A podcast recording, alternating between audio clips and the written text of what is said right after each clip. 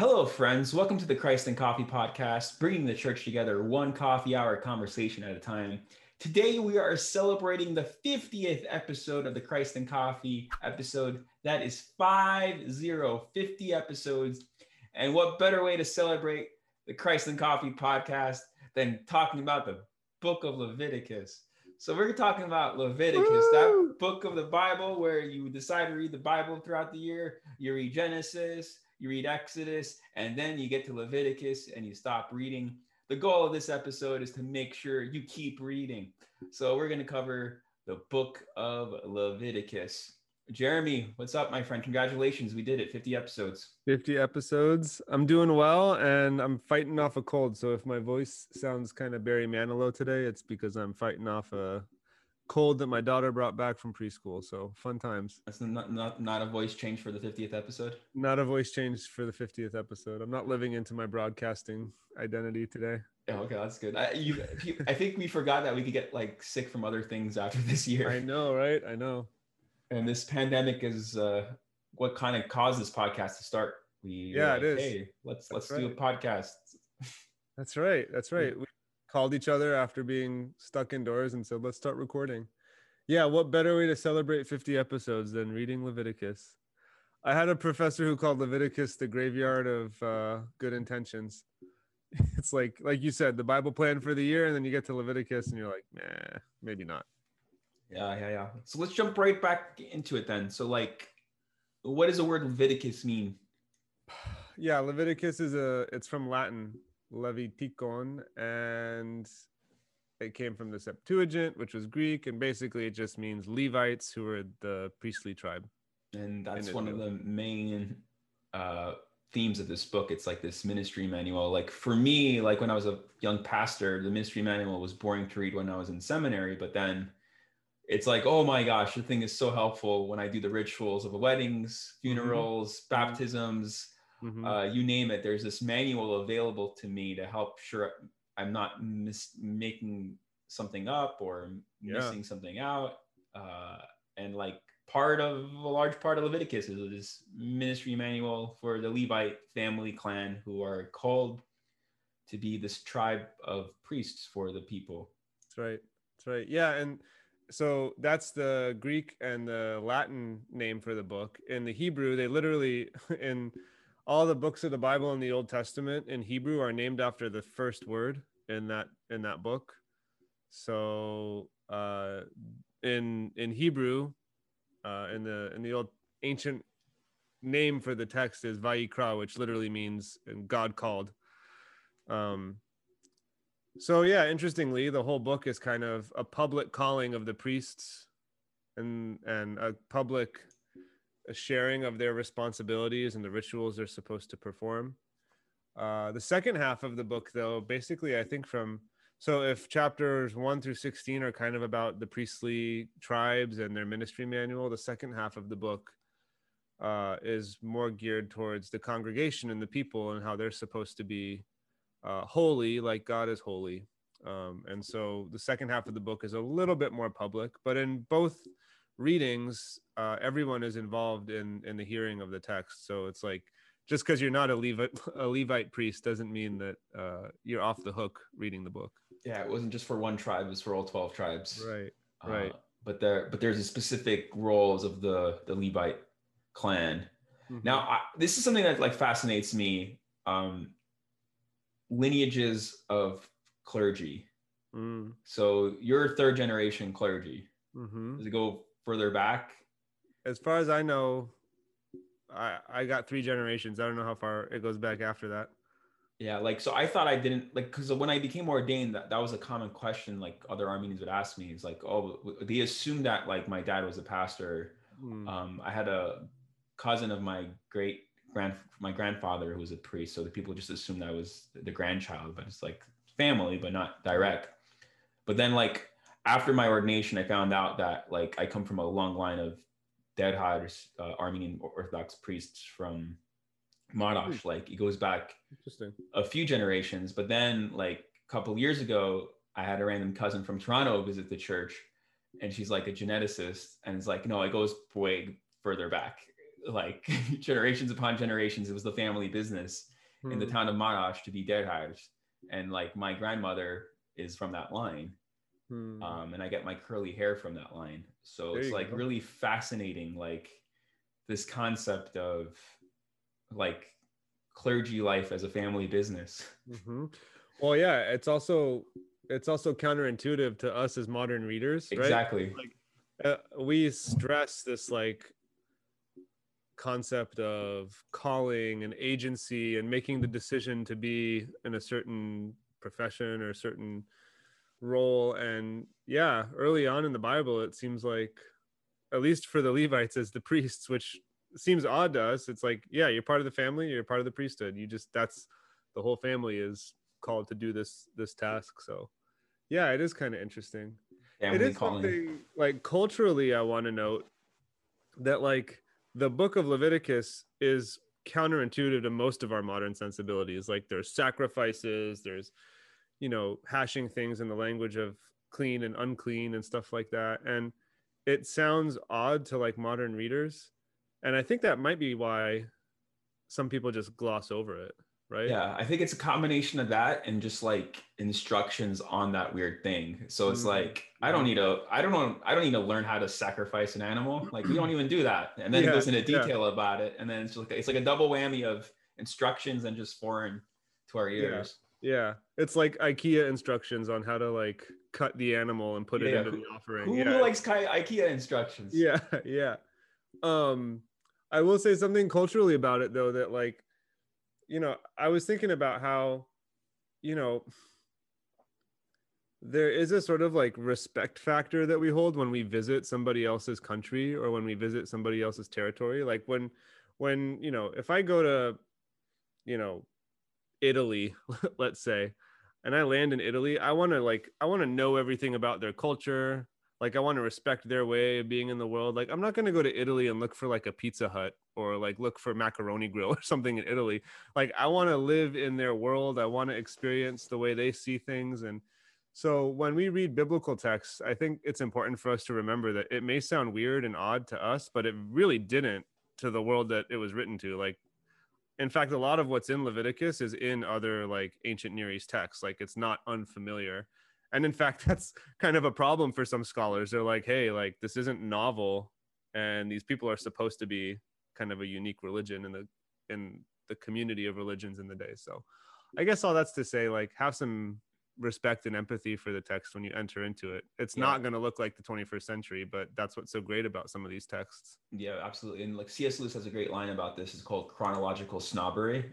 where Mm, you think mm, your your time of your place in human history is superior to others mm. um, and that's not always the case i mean i guarantee you there's going to be parts of our generation people are going to really look down upon as weird and barbaric or just foreign um, but yeah but i think it's important too like to stress the importance of like who they're worshiping who are, why are they making these sacrifices Mm, mhm. what is considered holy and unholy as really the the main theme of leviticus like this Mhm. this called people who are taken out of slavery who are brought in the wilderness god is like you said like last episode like god is taking the egypt out of them Mhm. during Mhm. this this exodus period where they're like stripping away from these egyptian deities to, to worship the one true deity and um, in this process god is saying i'm calling you to be a holy people not just uh, the, the levites but as a, a whole i want you to be holy and if you slip up if you by by circumstance or by will you you sin i you need to go through this detailed process of making sure your sin is dealt with hmm. Yeah, yeah. I think.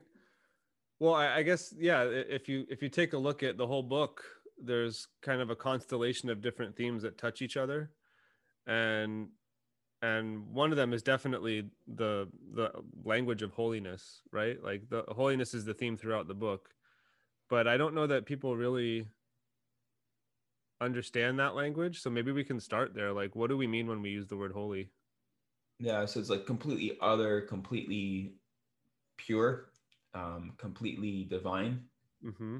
Um, like the standard for what God wants us to be is holy.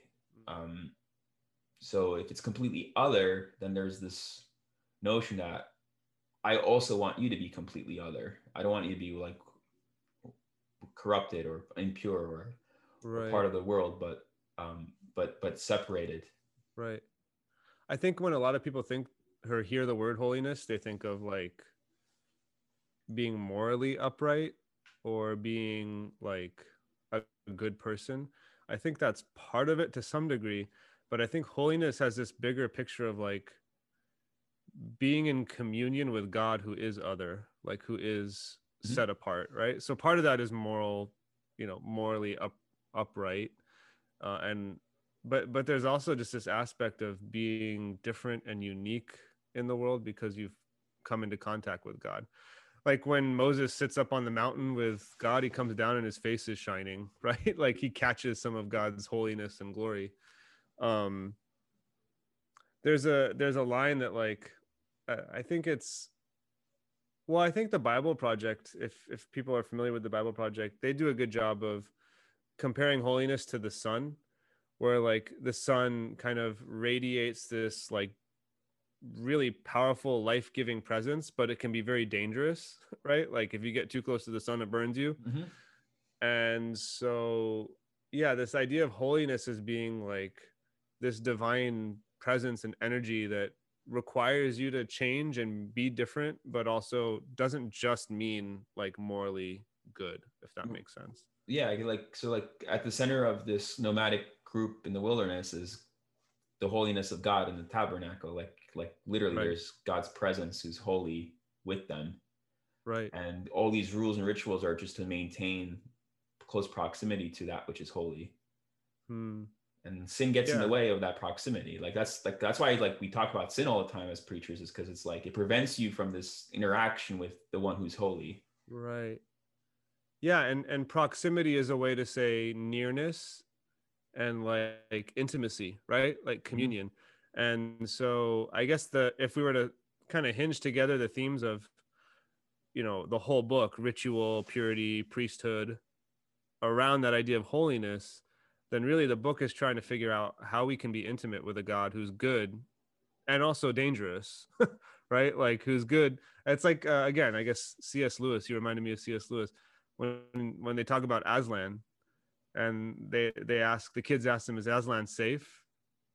And he's like, "Yeah, he's he's anything but safe, but he's good, right?" Like, and so I think, uh, yeah, it's important to make that that distinction that the book is trying to to engage us in intimacy with God, who is extremely good, but also can be potentially dangerous.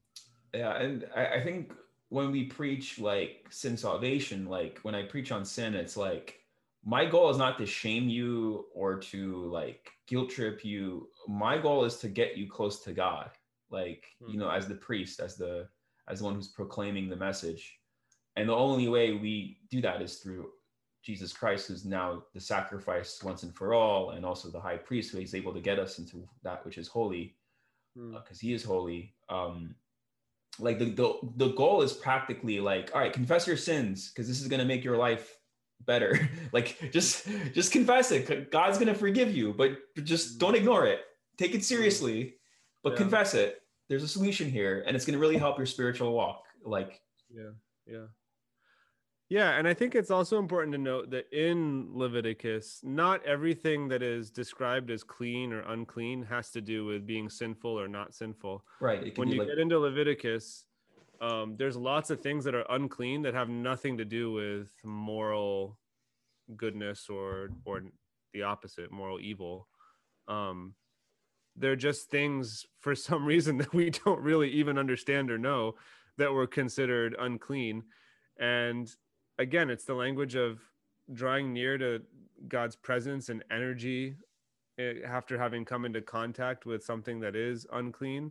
Doesn't mean that you're morally evil, but when you come into the presence, it's like it's dangerous. Uh, there's been some research that says like the things they're supposed to avoid have to do with death and death coming into contact with life you know is just dangerous and i mean i don't know i don't know how far you can take that but to a degree, it, it has more to do with coming into proximity proximity to God's, you know, divine presence with contact of these unclean things in hand. So it's about preparation. I mean, that's another aspect of Leviticus. It's like intentional preparation for contact with God, which I think is something we take lightly today in the 21st century, right? Yeah. Like, yeah. I mean, coming into God's presence isn't something we really fear or prepare for. It's sometimes just something we like, yeah. Okay. I mean, I, I would love it if our churches like would like in the in Armenian apostolic tradition, though we were evangelicals, but we come from this tradition where like you were supposed to fast before you go to church on Sunday. You're supposed to um, confess your sins, make that Mm. up to date. Uh, you're supposed to like make sure there's un- not unforgiveness in your hearts towards your brothers and sisters. Then you worship God in this preparation into this holiness encounter every week. Um, it, it being the central part of the worship is the communion and the preaching of the word. Mm. Um, it's like this preparation, this anticipation of being excited to be with God and God's people. I mean, that really is the, the real kicker for every church, regardless of the tradition. Like, are we prepared to worship? Are we anticipating this moment of uh, inter- interacting the Holy Spirit uh, in this moment of time? Um, and I really think that's the kicker. Like, how how how do we motivate people to have that sort of mindset going into church? And if people have that mindset, I think these negative things about church you wouldn't be hearing about because it'd be like in you'd be delighting in that which is holy. Mm. But you have to prepare. Yeah, yeah. Yeah, and there's also a lot of sacrifices in Leviticus, and I think sometimes we just uh lump in all sacrifice with some sort of payment for sin or something like that or like asking for God's forgiveness and some of them are. There's this big day in Leviticus called the Day of Atonement where they do that. There's an offering for sin but there are other offerings like offerings don't always have to do with sin they have to do with thanksgiving. Sometimes they're just a free will offering where somebody's thankful for god and they just drop stuff off as a sacrifice. Um it's not always animals. Sometimes it's wheat. Sometimes it's you know just money you know? It's just it's a different it's a different thing each time. So there's a lot of different ways um sacrifices are integrated into leviticus and a lot of times it's just you know thankfulness for god's goodness and god's provision for the community Yeah, the whole first part is just details of these various sacrifices. Mm, um, and how to do it and why to do it. And it's not just, yeah, not usually. I think when people preach on it, they usually refer to the Day of Atonement, like you said, yeah uh, and they leave out the other ones. And I mean, Day of Atonement is huge, yeah um, but but the other ones are just as important. it's also still celebrated um as most of these festivals are in the jewish community but Yeah. yom kippur is the day of atonement Mhm. yeah, if you're familiar with that day and Well, I'm definitely familiar with that day because of missing school in New York. yeah Um, that's true Rosh Hashanah, Yom Kippur, like school starts in the fall, and they're like, "Oh, the high holidays are around the corner. No school. you this is great." there you go there you go yeah yeah that's right Um, um so yeah there's also those festivals right there's all sorts of festivals towards the end of leviticus mhm. um and those all become helpful in understanding the rhythm of time that israel's supposed to live by Right. it pays off when you get especially to the gospel of john um, a lot of john's gospel is structured around these festivals that jesus takes in on himself and Yeah. says i'm what these were anticipating Yeah, absolutely. So like it begins with these ritual sacrifices, and then it like uh, the second half ends like we talk about these high holidays, these festivals, and like we we we just had Memorial Day weekend. Like this is Mm. the unofficial beginning of summer, a time to remember the fallen soldiers. Mm, Um, like there's this rhythm to to American life with mhm. these holidays. They anchor it, and Memorial Day begins summer usually, and then Labor Day ends summer. It's a season of enjoying the the, the summer days. Yeah Um, so like yeah, each culture has a rhythm and rituals, and the holidays play a huge anchor points to all that. Like we do Christmas on our, our January 6th, and that usually makes us a little unique as our for our our Armenian Christian spirituality. Mm, Um, so yeah, these these holidays we, we just take it for granted. I mean, we have American Thanksgiving that, that makes Americans unique. Um, I'm trying to think. I know Canada has their Thanksgiving. I think around our Columbus Day, and, and then we revisited the Columbus Day. We're like, no, let's not let's yeah, not celebrate yeah. that anymore. Yeah, yeah, yeah. So like, I think a helpful way to read. Uh, well, first of all, one thing the church has a calendar year mm-hmm. and we follow we've talked about that how we we carve up our time according to the life death and resurrection of jesus and so, ascension and ascension yeah um we carve out our time according to the the christ event in human history and the jewish calendar year organizes itself around the giving of the law in sinai and the covenant that's made there so that's one thing um but i also think on a bigger picture when we read Leviticus, a helpful way to structure it, or at least to conceptualize it, is that it's creating a grid to understand life in sacred spaces, sacred things, and sacred times. And so carving out those three things, like when you're reading Leviticus, you can be like, all right, what's the big picture here? like, what are all these sacrifices about? It's like, oh, they're entering sacred space and these sacrifices are making provisions. Like, why are we reading about this holiday? Oh, it's sacred times supposed to remind them of what God has done, keeping them in the rhythm and reflection on what that means for their daily life. So I just think sacred space, sacred things, sacred time, it's just a helpful way to kind of interact with the book. Yeah, yeah, that's cool. I like that um, I think you like with the intention of keeping that sacred covenant healthy. Right. Like it's all relational at the end of the day. Right. It's like all these things are here to make sure that relationship, that covenant with God is preserved. Right. Right. And you read a book like Leviticus differently than you do the Gospels or right. even the rest of the Torah. Like when you read Genesis and Exodus, they're stories. And then you get to Leviticus and it's like instructions on yada yada yada yada yada. Mm-hmm. So like, I, I, was just reading a, a comment by a scholar that was saying when you when you read this ritual literature, you're supposed to be asking the questions: What is the what is the worldview or the life that is being embodied in this ritual? So, what is the picture that's being practiced in this little micro ritual of sacrifice, of thanksgiving offering of the festival? Like what is what is the bigger picture like celebration and story that is being distilled down in this little micro ritual that's taking place? So don't go into leviticus thinking you're going to read it like the gospels. You know you're going to ask different questions than you would um, reading any other story or narrative. Right right. Absolutely. Uh, are there any like favorite parts you have jeremy like in leviticus that highlights you enjoy Oh man, my absolute favorite part of Leviticus is in Leviticus 25, where they describe a thing that's supposed to happen that is never recorded as happening in the Bible. and it's called the year of Jubilee. And I love this concept. It's so pattern throughout Leviticus is the language of sevens because of Sabbath rest. So there's supposed to be a Sabbath every seventh day of the week to reflect on you know God's resting. On the seventh year, there's supposed to be a Sabbath rest for the land. So every seventh year, on that seventh year, there's supposed to be a rest for the land. So nobody harvest or nobody um, sows anything, nobody works the land, the land just rests.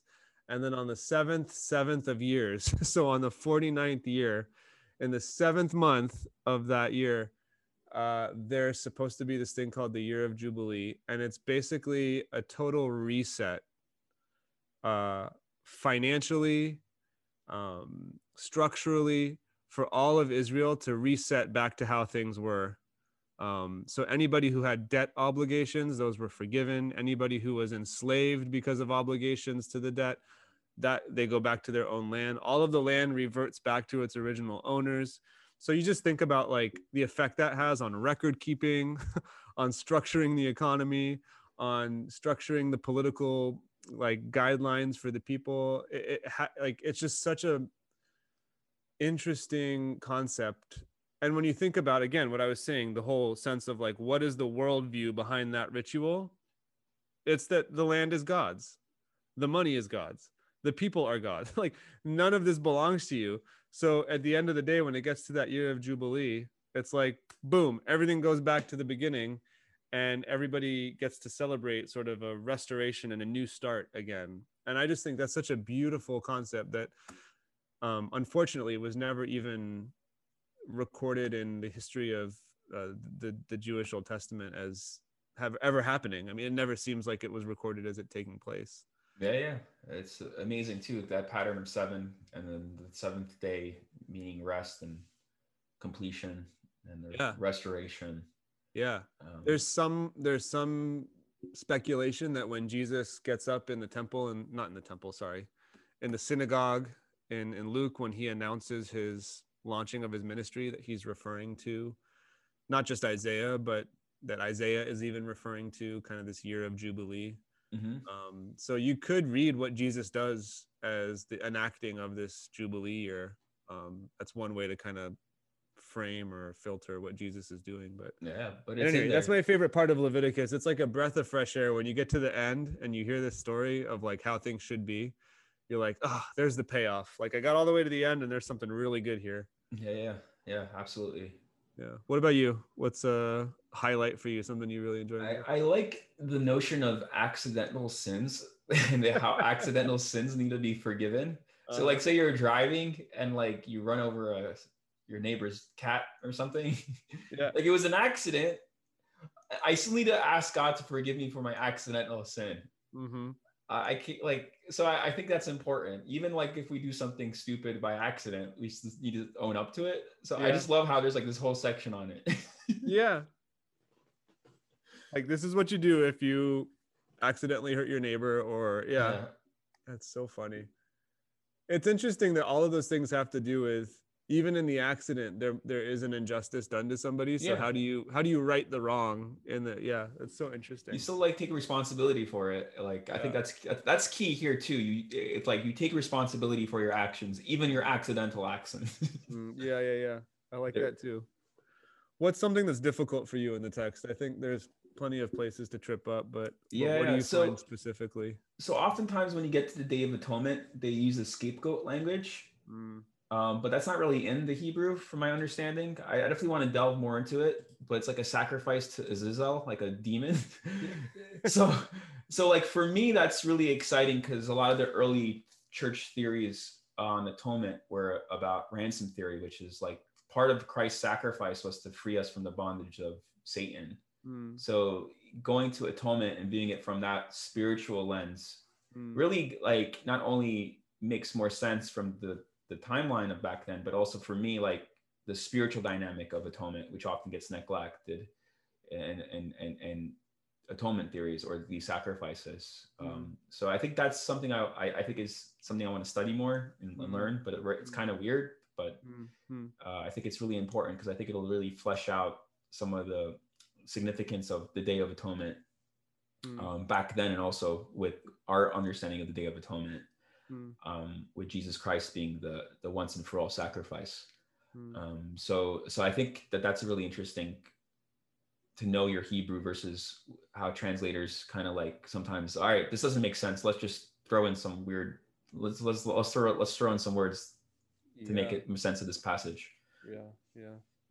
Um, but yeah there's definitely the substitutionary aspect in in, uh, in in these sacrifices which is key mm, Um, yeah. but yeah, I think another interesting passage is um, the sons of Aaron committing Mm, uh, uh, a sacrifice. They, they didn't follow the instructions properly. They brought in this strange fire, and uh, it led to them being s- killed. So mm. yeah, that's always that's always difficult to grapple with. But it's again this thing of like God being good and also dangerous, right? So Right. like yeah, they came into contact unprepared and without instruction and yeah, that's the in the world of that culture that that meant death. That was destruction. Right. It's like you didn't follow the, the manual. Yep. you brought in You die. the consequence. It's consequence. Yeah, yeah, yeah. You're, you're dealing with danger here.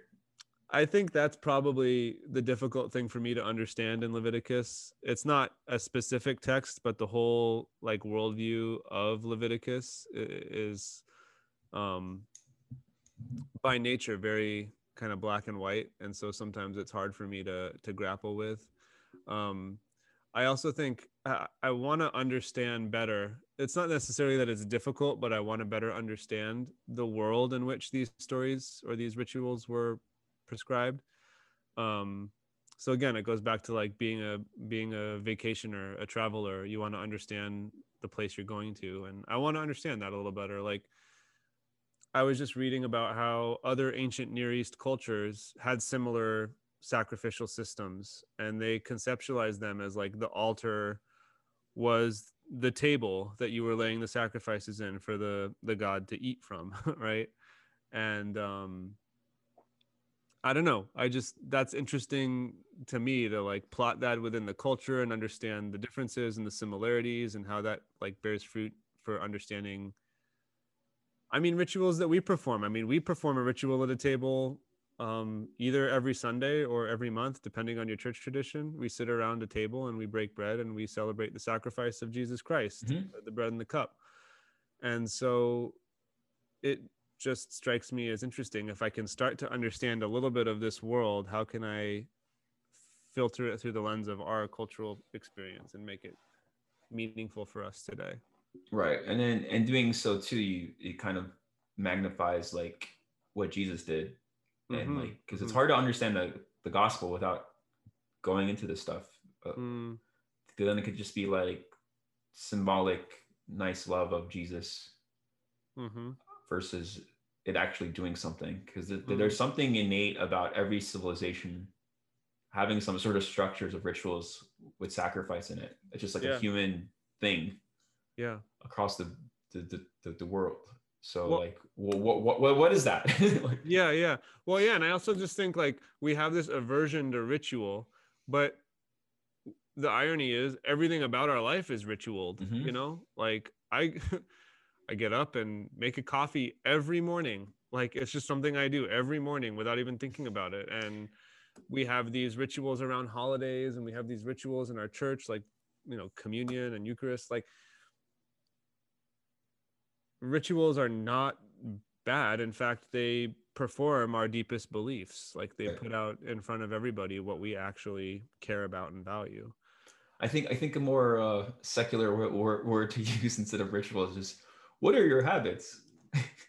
there you go. Yeah. Habits. Like what, what, yeah. what, are you doing? Like what, what, what, what's automatic in your life? Yeah. Yeah. Whether it's uh, time, space. What was the three? That was pretty cool. Time, space, and things.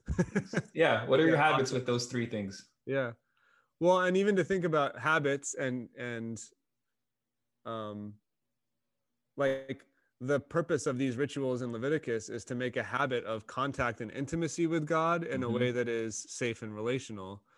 So, again, to ask ourselves the questions what are the habits we have, and are they perpetuating intimacy with God, and are they welcoming this sort of connection and intimacy with the divine through Jesus Christ? Yeah. yeah. Um, they're called spiritual disciplines.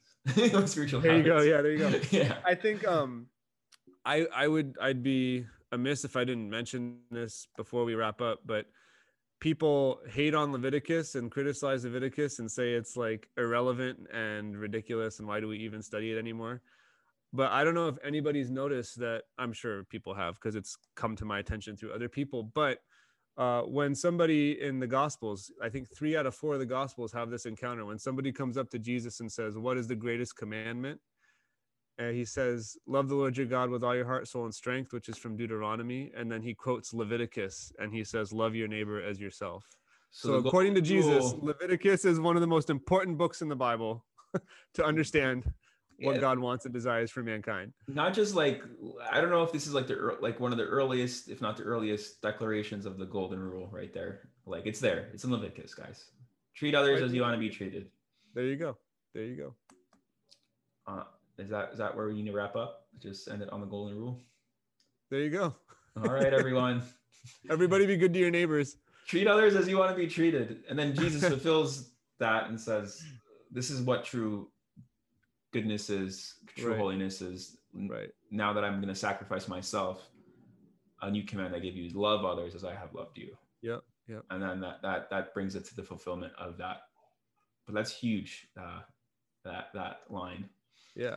And maybe, I don't know, maybe we wrap it up this way and say if you haven't read Leviticus, uh, try to read through some of it with kind of the tools we've given you here this this afternoon or this mm-hmm. morning whenever this airs i forget but um or whenever you're listening.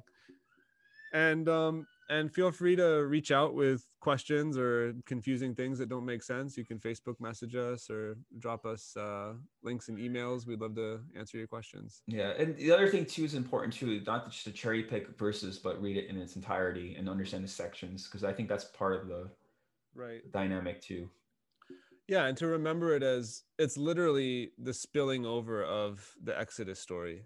Mm-hmm. like it literally reads just like and god said you know it's like it's not really another book it's just a continuation of exodus. Yeah. Uh, you know i don't know if they ran out of scroll space or something and they just started a new book or what it is but it it literally just kind of continues the bigger story of god redeeming a people for himself. Absolutely. All right everyone. 50 episodes in thank you for getting to the end of this episode so grateful for all the listeners um, thank you for listening don't just take our word for it. Read the good word yourself. Pick up the Bible. Um, stay caffeinated, my friends. And thank you all for listening to the Christ and Coffee podcast. God bless you. Happy 50th.